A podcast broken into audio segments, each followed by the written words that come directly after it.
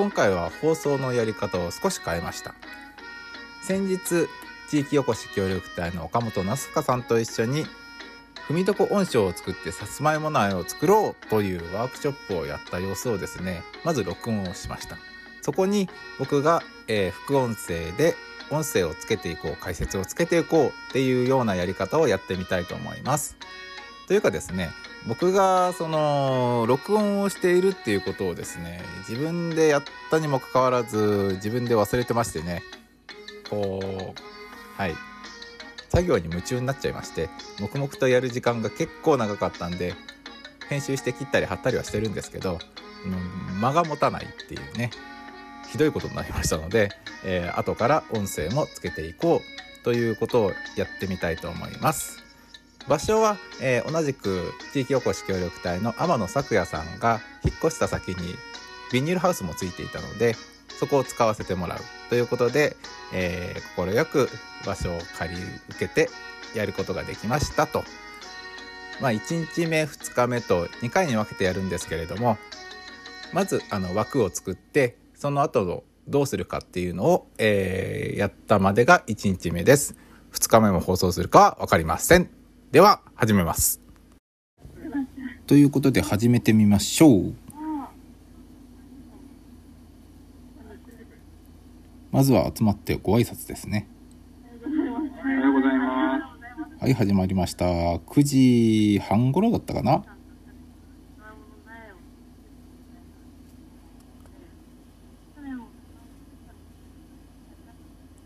はいみんなでさつまいもの苗を作ってみましょうという話をですね岡本さんがしているにもかかわらずその声が遠くてですね聞こえない。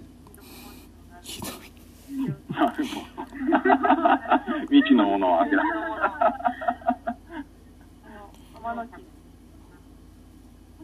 踏みどこ音章とは何ぞやって感じですからね皆さん。えー、お集まりいただいた皆さんはですね僕と岡本さんとあと家主の天野さんとですねととは参加者が3名となぜかあの CCCA のおじいが2人、えー、来てました。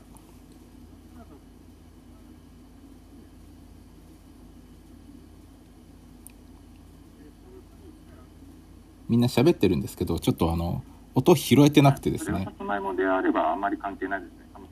ね。ね、おじいがですねいきなりあの一度寒さに当てないと発芽しにくいとか言い出したんですけどさつまいもはむしろあの寒さに当てない方がいいっていうねあるんですけど。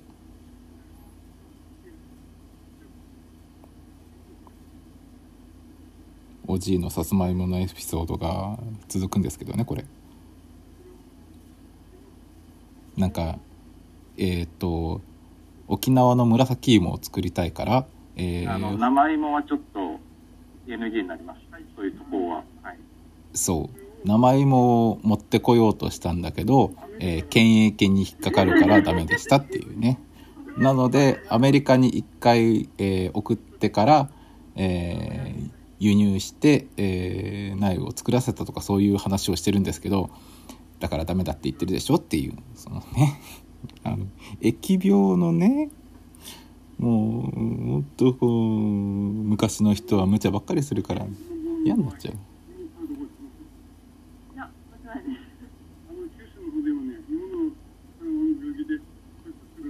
おじいその2がですねあのウイルスに気をつけろって言ってるんですけどね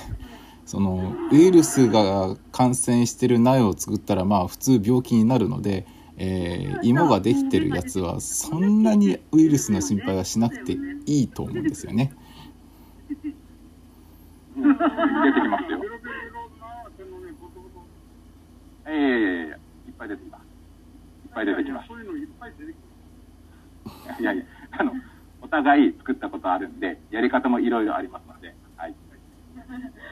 いやあのねその公爵垂れてる方のおじい様はね自分では作ったことないはずなんですよ。ま絶対さないでっていう。お邪魔します。はいお邪魔しますって言ってるのは天野さんのうちにお邪魔しますっていうことですね。録音してます。今貸せる。であんまりえそういうわけじゃないんですけどえー、公開されるのダメな人。いませんでしたはい。まだいい気をつけてては。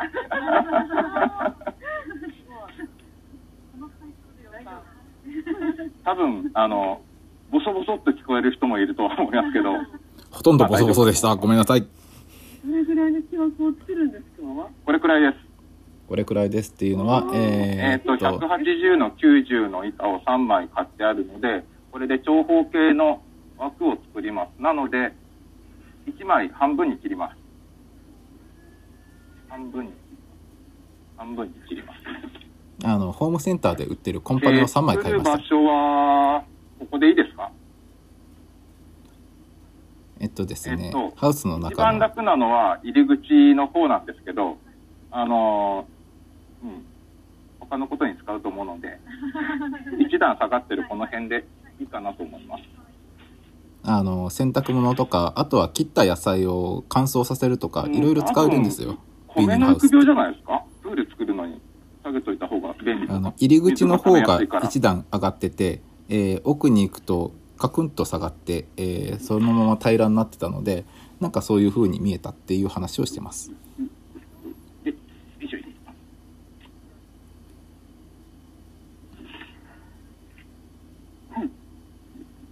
えーっとですね、ノコで切ろうといろいろ設置をしてるところですね。定規とかそういうもの持ってこなかったんで、目分量というか、直方体のはずなんで。あの、板同士を定規にしようとしてですね、やったんですけど違、うな。これ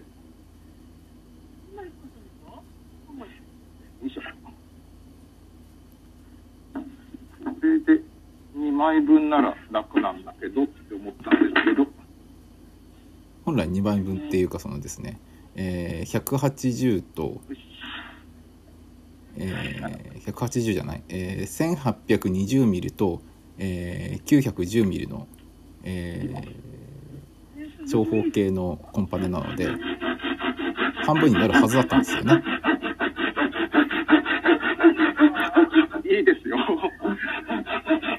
あのですね音でわかると思うんですけど僕ノコギリ下手なんですよ。で結果結構歪んだっていうこのあのお恥ずかしいお恥ずかしい音を聞かせております。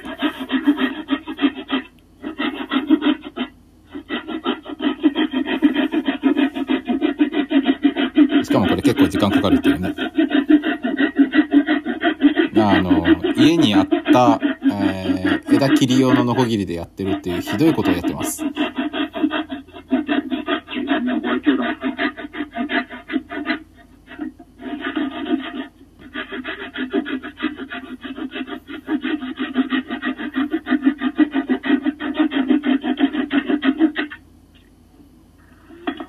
歪みはご愛嬌です。ひどい我ながらひどいどどっこいしょ。段取りも悪い。大変申し訳ない。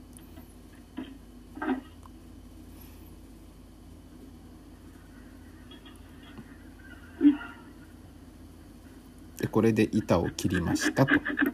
次切ってるのは、えー、支柱用の木材です。支柱用の木材が、えー、1820mm のものを2本買ってそれを半分にして4本にしようとしているところです。それを四隅にやってでえっ、と木ネジで、えー止めていこうと。ホームセンターであの、加工してもらってもよかったんですけど、でも、別途手数料かかるんですはいケチりました。ごめんなさい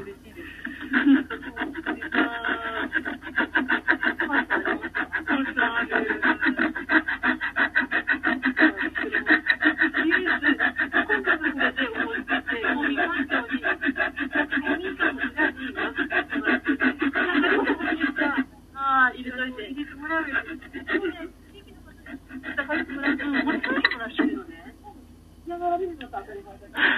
なんかですね公民館の方でも、えー、踏み床温床というか対比枠を作ってあの、えー、腐葉土作りをしてみましょうっていう企画が生まれつつありましたいい資料になるというか、あの、腐葉土としてかなり優秀なものができます。りあのプランターに使いますよね。使います。そう、しましょうって言って、あーもういうことでそっか。えーっと、えー落ち葉とか草だったらいいとは思いますけど、あの、野菜残差とか入れる場合は、1年、2年はちょっと放置した方が。えーっるので、と、ぬか入れちゃうとタヌキが食べに来ますね、確かに。なので、えー。ちゃんとしたこういうコンパネとか分厚い板でやれば、タヌキじゃ手、あの、歯が立たないはずなので、イノシシとかシカとか、カモシカとかそういう大型のが来なければ、タヌキであれば、ちゃんと枠作ってやれば大丈夫だと思います。えーっとですね残差を使うことに関しては後でも言うと思いますけどあのーあれなんです残差自体に病気が入ってたりするのであまりその腐葉土というかプランターの土として使うには不適切になりかねないんじゃないかなっていう話をしてますね。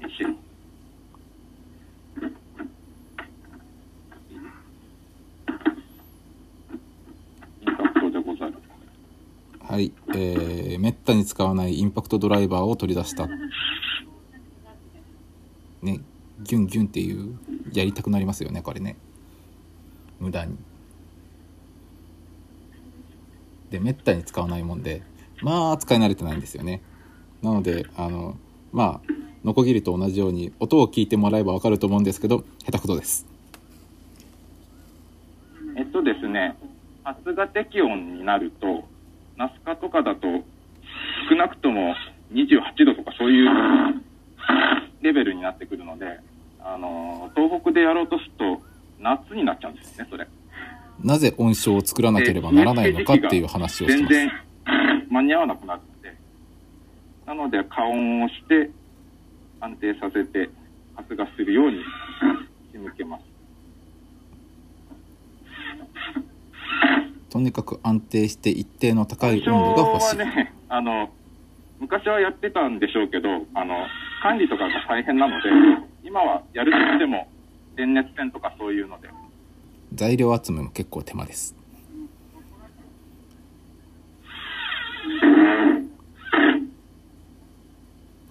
タバコはナス科なので、トマトと同じですよ、大体。えっとですね、ここが大きく間違えたところなんですけど、トマトの仲間ですね。えートマトの仲間ではないですね。ナスカはナスカなんですけど、タバコはナスカ、えー、とばえーナスカ、えータバコ属っていう種類で、えートマトはナスカ、ナス属ですね。属が結構、属がそもそも違うので、仲間、大きく言えば仲間ですけど、細かく言えば仲間じゃなかったです。でナス科ナス属の中には、えーナスとかトマトとか、えーとあとはほおずきとかあとじゃがいもも入ってますでナス科の中には唐辛子属っていうのがあってこの中に唐辛子とか、えーピーマンパプリカっていうのが入ってますでタバコはナス科タバコ属なので仲間うん大きく言えば仲間ですけど細かく言えば仲間じゃなかったですはい失礼いたしました長いのにはですね、そうですよね。はい。あ、ここ、同じですね。はい、そういうねえー今何やってんだこれ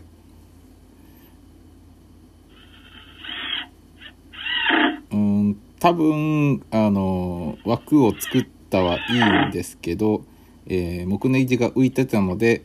しっかりと締め直しているところじゃないかなと思うんですがまだ作ってる最中かもしれない板っていうか枠の強度が、ある程度しっかりしないと、踏み込みしてるときにですね、板が持たなくなる。内側からの圧力に耐えられなくなるんですねなので釘じゃなくて木ネギでがっちりやりました早く終わっちゃうっていうか、えっとですね、えー小さくコンパクトに作れば、えー楽なんじゃないかっていう話が出たんですけど、安定して長時間、あのー熱を保たせるってなると、やっぱ量が必要になる。ある程度大きさが必要になってくるんです。大変ですけど。あと単純に、あの、育業の時の作業性、ちょっと下すぎるとかがんでなきゃいけないんで。あの、高さがね、あった方が僕はやりやすいっていう話なんですけどね。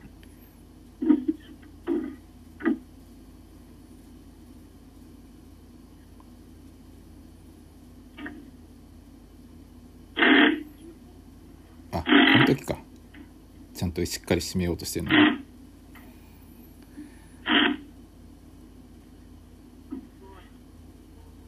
近いてかこのインパクトドライバーってネジ締めるのも参加者にやってもらえばよかったんだよな。自分で自分が一番遠いんでどうすんだって話。はい出来上がったのは重いです。当然重いです。コンパネ3枚分なんで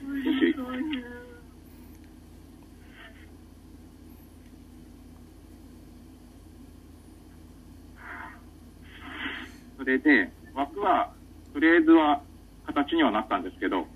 これから何をするかっていうと、まずこういう、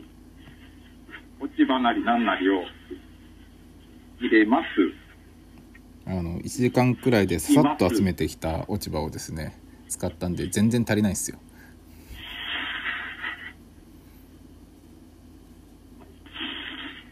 あの雪がまだどいてなくてですねあの南斜面の山の斜面をですねあのガサガサっと集めたんですけどまあ全然足りない、落ち葉の層と、米ぬかの層を作りますと。サンドイッチじゃない？ミルフィーユって言ってちょうだいって感じですよね。それで、長靴履いてる人、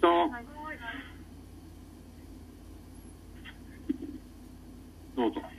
中へ。あの中へって簡単に言ってますけどあの踏み台を用意してます。いいですよ。あの高さが9 0センチあるので、まあ、普通はあのまたげないです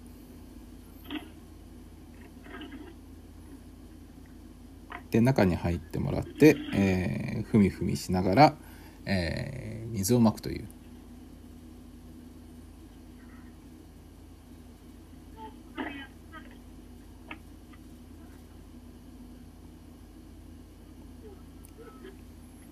落ち葉とぬかと水とを十分にこう混ぜ合わせるというかしっかりと、えーで踏みながら締めるという水をかけながら大体踏みます。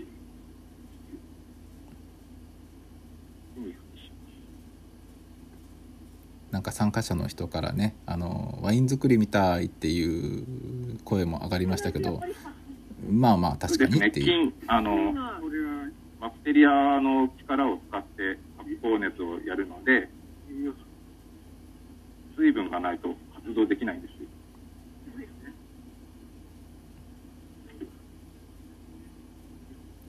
米ぬかは、は、えーあの、バクテリアの餌るになります菌なので別に大丈夫です。EM 菌持ってきたらよいな。乳酸菌ぐらいの意味なのであれ。あのおじいがですねあーうちから EM 菌持ってくればよかったかみたいな話をしたんですけれどもあ、の EM 菌はどっちかというと研気発酵の 菌なのであまり温度が高くならないんですよね。結構使います。必要なのは今回は、えー温度。ふみふみふみふみしていって、とにかく温度を上げたいのでまだでもいいですよ。どちらかといえば後期発酵の菌が、えー優勢になってほしい状況そういうなんかではあります植物質の発酵しやすいものっていうか、脆くなりやすいものっていうのを材料にして、であれば何でもいいです。何でも、残差でやる場合はちょっと温床には向かないです。いや、それ以上にあの、病気持ってる可能性があるので、苗の時に移ってしまうとなかなか厄介なので、残差はあんまり使わないです。ウイルス性のはしつこいですからねまあ植物の感染症っていうのもあるもんブドウのです葉っぱ、あとはあの枝とかもチップで、チッパーで粉砕したものであれば使えると思います。ぶどうの木選定したんですけど、あれも細かくなれば入れてもいい。はい。で、えっ、と、ただやっぱり落ち葉よりかはその発酵のスピードがしっかりと発酵しない可能性が出てくるのであくまで主役は落ち葉でやった方がいいです。竹、妄想竹かなん。か。をあの四隅に支柱にして、あの僕の反転であのその農業を習った研修先の話ですね。つ なぐっていうか輪っか作るんですよ。で輪っか作ったところにこういう麦わらとか稲わらとかをブスブスブスって刺してって壁にするっていうことをすればはい。それでもできますしそうするとあの本当にリサイクルっていうかあの今入るの脱炭素な感じの。はい。まあ15年くらい前かな。あのなかなか僕の研修先千葉県でやった研修先ですね。で習ったやり方なのでまあこの辺ではなかなか手に入りづらいものが多いです。材料にしちゃいますか？基本的に身近に手に入る材料でやるっていうのがあの基本方針なので無理して手に入れようとはしないです。なので今回は、えーコンパホームセンターでコンパネ買って、えー、台風枠を作台風枠じゃない、えー音章の枠を作りました。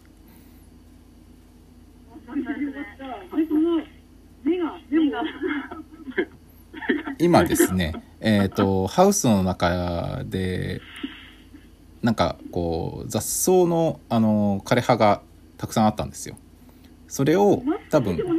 秋あたりにあの仮払いで買っただけっていう感じなんですけどね。それを今あの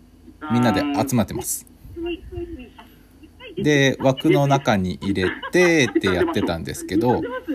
あのまあそういうことしてたら当然砂ぼこりがすごくてですね。えみんなあのマスクが真っ黒になったっていう。層にしたので今度はまたぬかの層を作ります。交互に入れてでふみふみしたい人はどうぞ中へ。水をまきながらふみふみします。はいぬかはぬかはどこで調達するんですかっていう質問が入ってきました。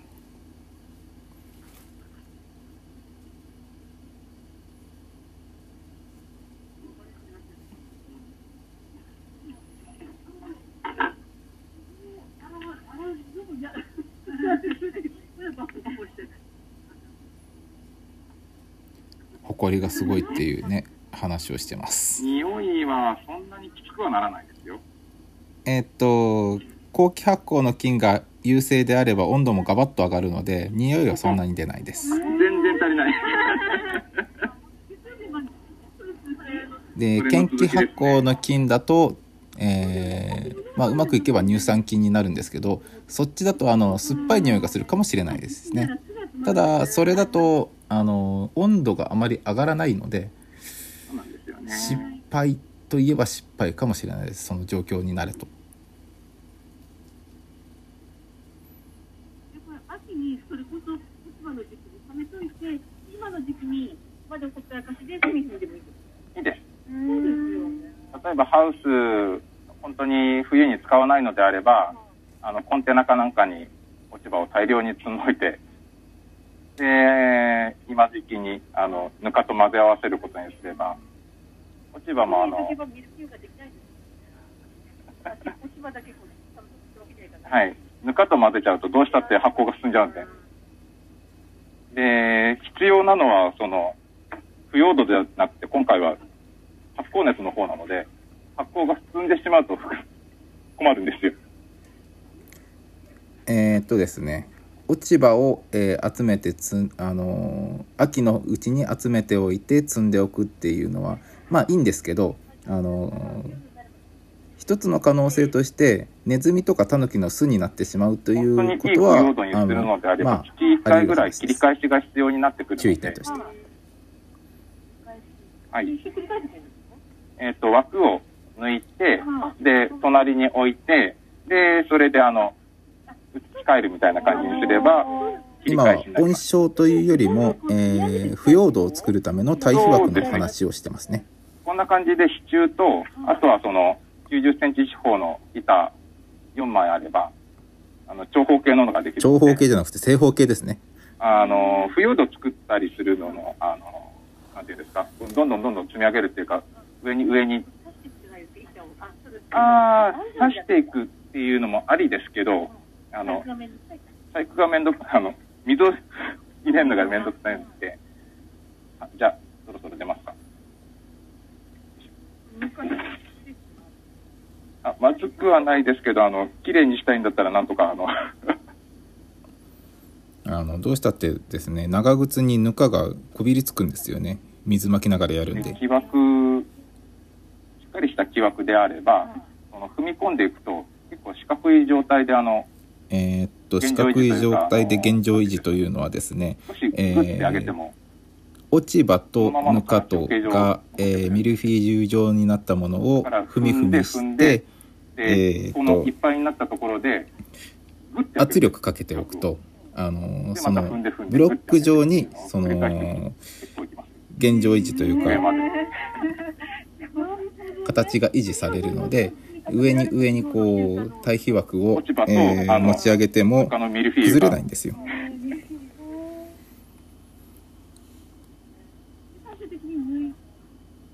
抜くんじゃなくて、最終的にはその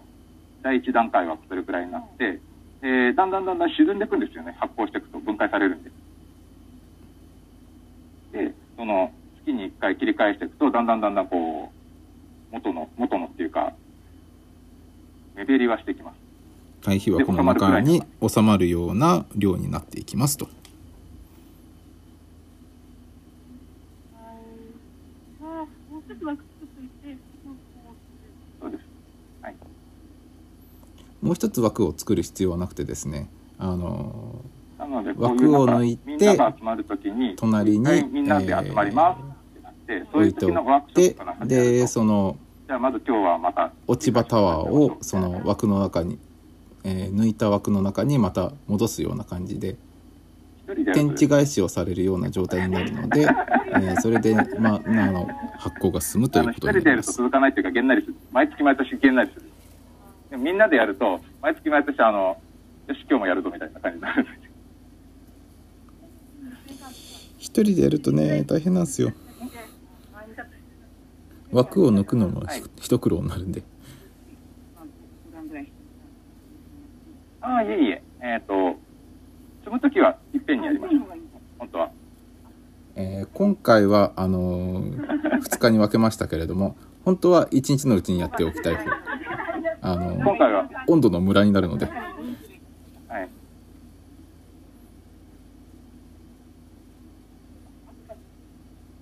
今回はちょっとねあの材料を集めるのがちょっと、うん、段取りが悪かっただけですですね。中はちょっと残ってますけど。月曜日また使うはい。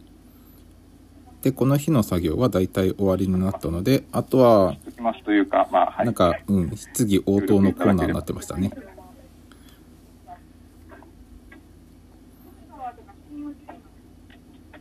えー、そうですね。広葉樹の方がいいです。えー針葉針樹の葉っぱと広葉樹の葉っぱはどっちがいいですかっていう話ですね杉っ葉なんかはまあ焚き付けに使った方がいいと思います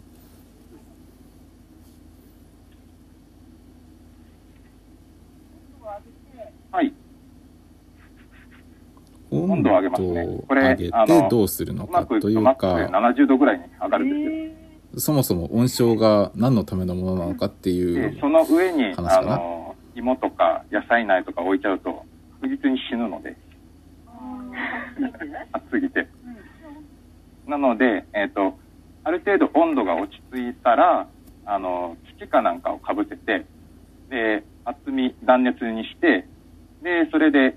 表面温度が40度から35度ぐらいになるところを見計まあ、らって、40度だとまだ暑いですよね結構長持ちします。どれくらい持つんですか？っていうのはまあねはい。1ヶ月ぐらいは本当になので、持ちますこの量が必要になってくるんですよ。量さえあれば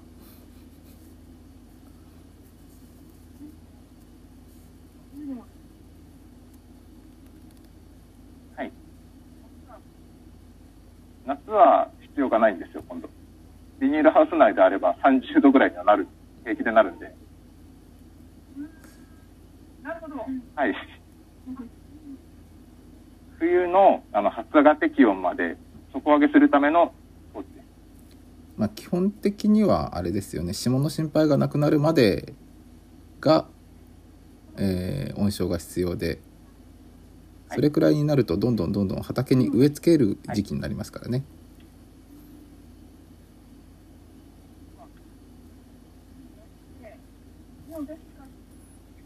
えっとですね、さつまいもの苗は、あの、切り苗っていって、伸びてきた芽を、はい、茎を、あの、基地に刺すものなので、えー、それで、さつまいもを伏せてお、伏せて、茎をかぶせておけば、それが、あの、芽がどんどん伸びてくるので、そう思ったんだけど、芽が出たけど、はいえなきゃいけない。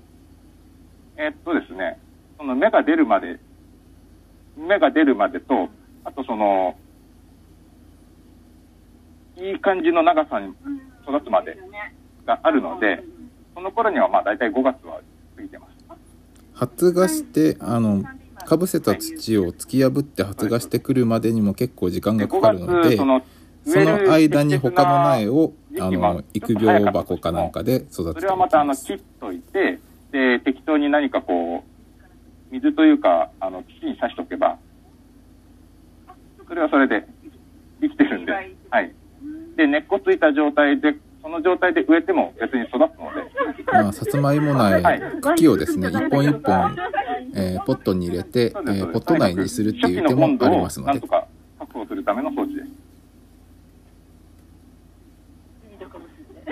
ります。そうなんですよ。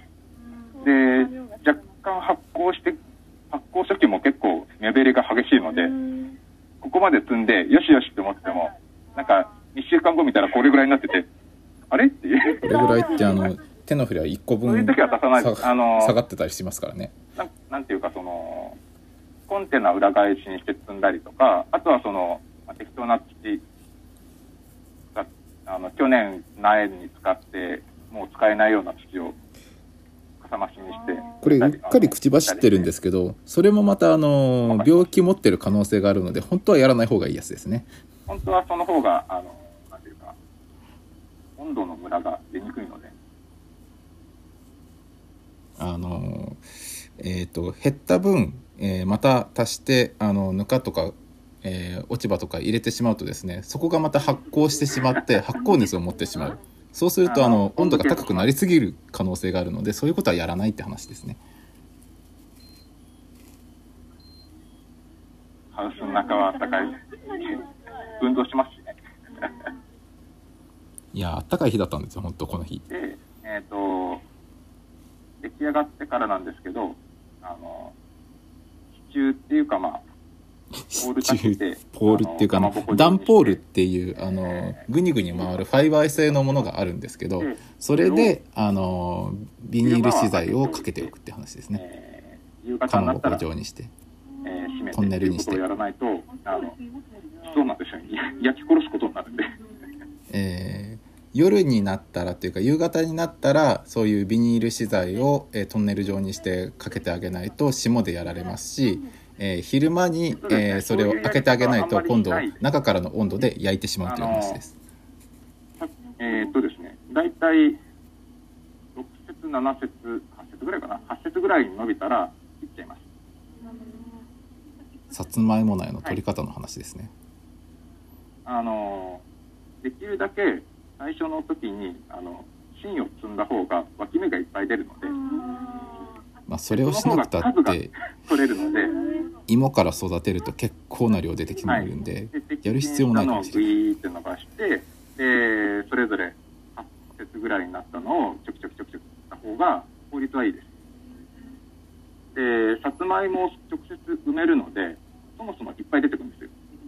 はい。一本グイーンって伸ばしてくる必要がない。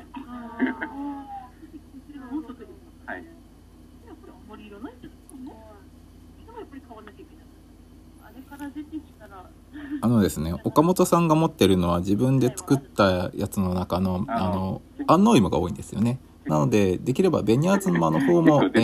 ー買い足しておきたいなっていうことは思ってます。多分やっぱり確実に。えっとですね、寒さに当たってるとですね、表面がちょっと寒さにやられてると、その発芽する機能が落ちてる可能性があるんですよ。なので確実を期すのであれば、産地からお高いところ。とか、あとはその適切な温度で保温されていたもの。こんだけ仕掛けしてさ、その熱道の時を逃してしまうとね、失敗したと思って。案内はしかない。ああのですね、えっ、と、シルクスイートは PVP って言って、あの、種苗法で保護されてるので、勝手に増やすわけにはいかん。新しいから？はい。OK。安納芋とか、あとは紅あずまとか、そういういろいろと法整備が進む前に固定された品種であれば、あの、おめこぼしをもらえます。安納芋に至っては江戸時代からあるっぽクスイートいですからね。とか、あとはパープルスイートとか、そういうのを使ってしまうと、あの、確実に、あの、法的に怒られます。ということで、えー、1日目はこんな感じでした。えー、1日目は本当に枠作りに終始したって感じなんですけれども、えー、2回目、えーこの1週間後ぐらいですね、えーちゃんと落ち葉を集めて枠いっぱいに、えー積み上げて音章を完成させたいと思います。いやーあのこのね副音声もねだいぶ拙いのでかえって分かりづらくなったかもしれないんでそれのことに関してははい大変申し訳ございませんでした。この辺りにって言ってますね、えーこの回も、えー終わらそうとしております。でえーっとそのですねさつまいもまあ個人的には一回やったことはあるんですけれども今回成功するかどうかはうん実際まあまあまあうまくいくといいなーって思ってはいますので、えー皆さんも、えーこれを聞いた皆さんもうまくいけることを祈っていってくださいお願いします。それでは皆さん、えーこの拙い放送を最後まで聞いていただきましてありがとうございました。ごきげんよう。バイバイ。